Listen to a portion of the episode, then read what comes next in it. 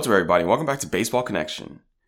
So, Dylan Cease was the man of the night on Saturday. Dylan Cease came within one out of a no hitter. He went eight and two thirds. He was so close, but it was broken up by Luis Arraez of the Minnesota Twins. I mean, who else? Luis Arraez is one of the best hitters in the game. I mean, sky high batting average. And the White Sox actually got a 13 nothing win with Dylan Cease really shoving it down the Twins' throats. So close, so close from completing the no-no, but ends up getting a complete game shutout instead. One hit shutout, still a phenomenal outing from the White Sox right-hander. You know, not many people have been talking about Dylan Cease's season so far this year, but he's been having one of the best seasons in the league. He is in the Cy Young conversation, although, you know, you would put him behind Verlander and Shane McClanahan, but I would say he's comfortably third in that discussion right now. You know, as we speak, coming off that outing, he now has a 2.13 ERA on the year with 197 strikeouts too. You know, that's these are good numbers. These are good numbers. But you know, Dylan Cease hung a one-one slider. It just got a bit too much of the plate, and it was a clean single into right field for Luis Arraez. And it's tough.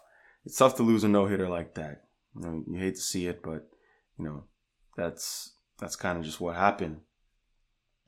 White Sox get a win though, and they have now made a statement. You know, they've really put themselves in a good position. They are still in the hunt for that AL Central. It's been an up and down year on the south side of Chicago, but the White Sox are hoping to make a strong September push because they're still very much in the thick of things.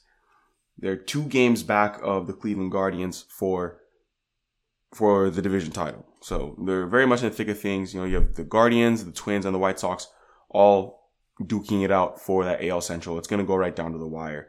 This this division will will probably be be decided in the last couple of days of the season, if I had to guess.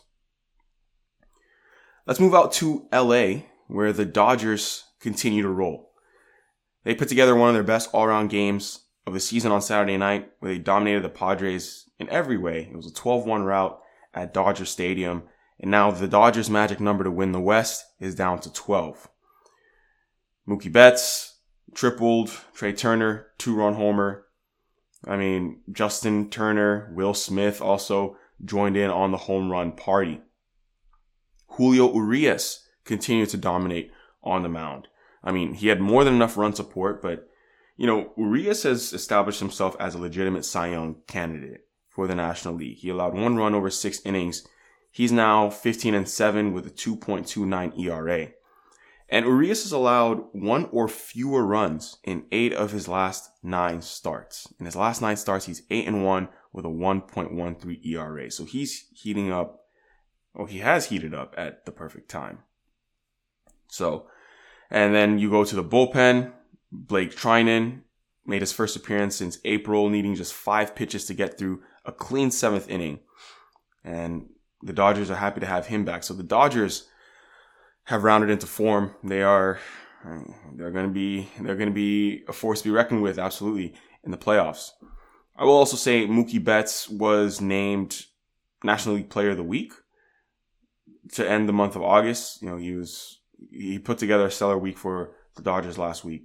So just gonna mention that. I mean, obviously we've we're, we're in another week here, but I'm just mentioning this because Mookie is putting up numbers similar to what he did in 2018 when he won American League MVP, and um, you know he has he has as many homers now as he did that year.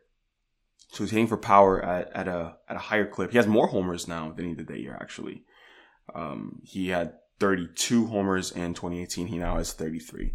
So Mookie's having a fine season in his own right. Let's head out to Atlanta, where the Braves won 2 1 over the Marlins on Saturday at Truist Park. This moved Atlanta to two games behind the Mets. It finally got to pick up some ground in the National League East because for the past several days, both the Braves and Mets have had the same outcomes in the games, but they finally, the Braves finally got to pick up a game while the Mets lost. Atlanta won, and Austin Riley hit his 35th home run of the year. You know, this dude has been a monster this season, and he he continued that. Riley has a 10 game on base streak and a seven game hitting streak. Over the past seven games, Riley's hitting 423 with four home runs, six RBIs, and two doubles. So he's obviously, you know, right in the thick of things there in the middle of that lineup. He's having an MVP season. He really is. Um, I mean, he's on pace for a 40 homer, 40 double season. He's got 36 doubles, 35 homers. So he very well could go 40 homer, 40 doubles.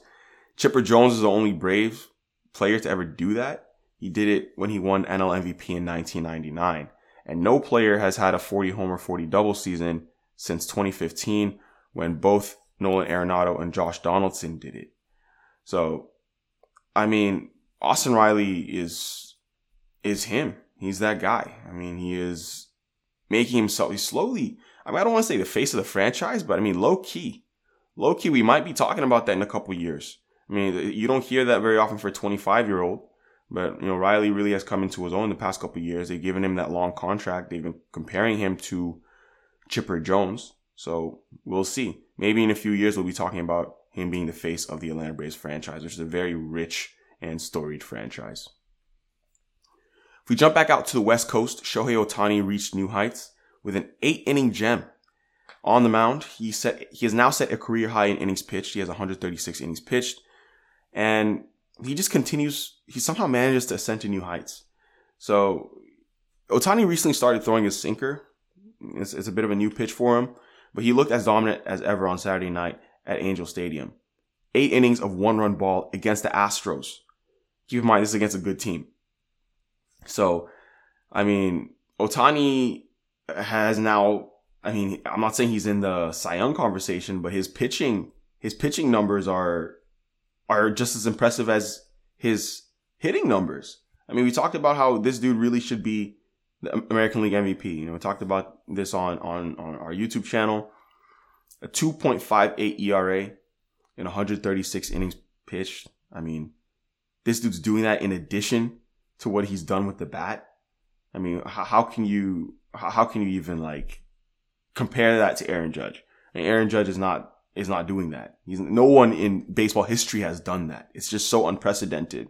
You have to look at the totality of of uh, his stats, and it just it just makes you it puts you in awe. It's pretty remarkable what he's doing. So speaking of Aaron Judge, let's jump back out to the East Coast in Florida the Yankees lost to the Tampa Bay Rays. But Aaron Judge did hit his 52nd home run of the year. He's on pace for 63. But the Yankees lost 2 1 to Tampa Bay. Corey Kluber was pitching for the Tampa Bay Rays, pitching against his former team. And he was stellar. He was absolutely stellar. Seven shutout innings for Kluber, allowing just two hits against the Bronx Bombers. Judge ended up hitting a home run in the ninth, but that's all the the Yankees would get.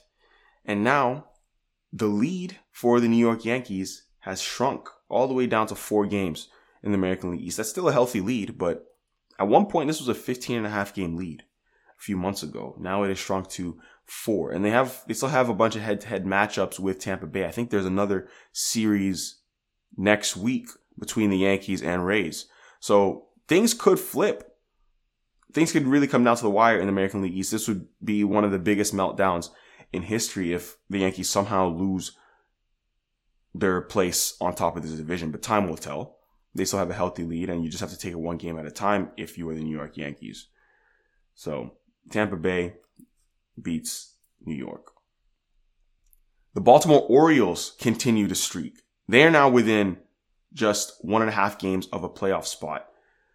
Baltimore beat Oakland eight to one at home in Baltimore. You know, that's a really fun team to watch. The Orioles are a really fun team to watch. They've been having a lot of fun out there. They have their youngsters. So they had, they had three rookies in their lineup in Adley Rutschman, Gunnar Henderson, and Kyle Stowers, all in the same lineup. You know, that these guys are, are some of the highest draft picks that they've had in recent years and to have them all in the same lineup at once, that's, that's pretty special. And of course, they're enjoying what they're seeing from these guys. These guys are producing. These guys are, are playing really well right now. Two home runs from Ryan Mountcastle on Saturday. He now has 21 in the year. A home run from Cedric Mullins, a home run from Anthony Santander, and a home run from Adley Rutschman. There was a home run party as Baltimore won 8 1. So that is our roundup from around the league. That's going to do for today. If you enjoyed this, please share it with someone who'd be interested, and we'll see you next time on Baseball Connection.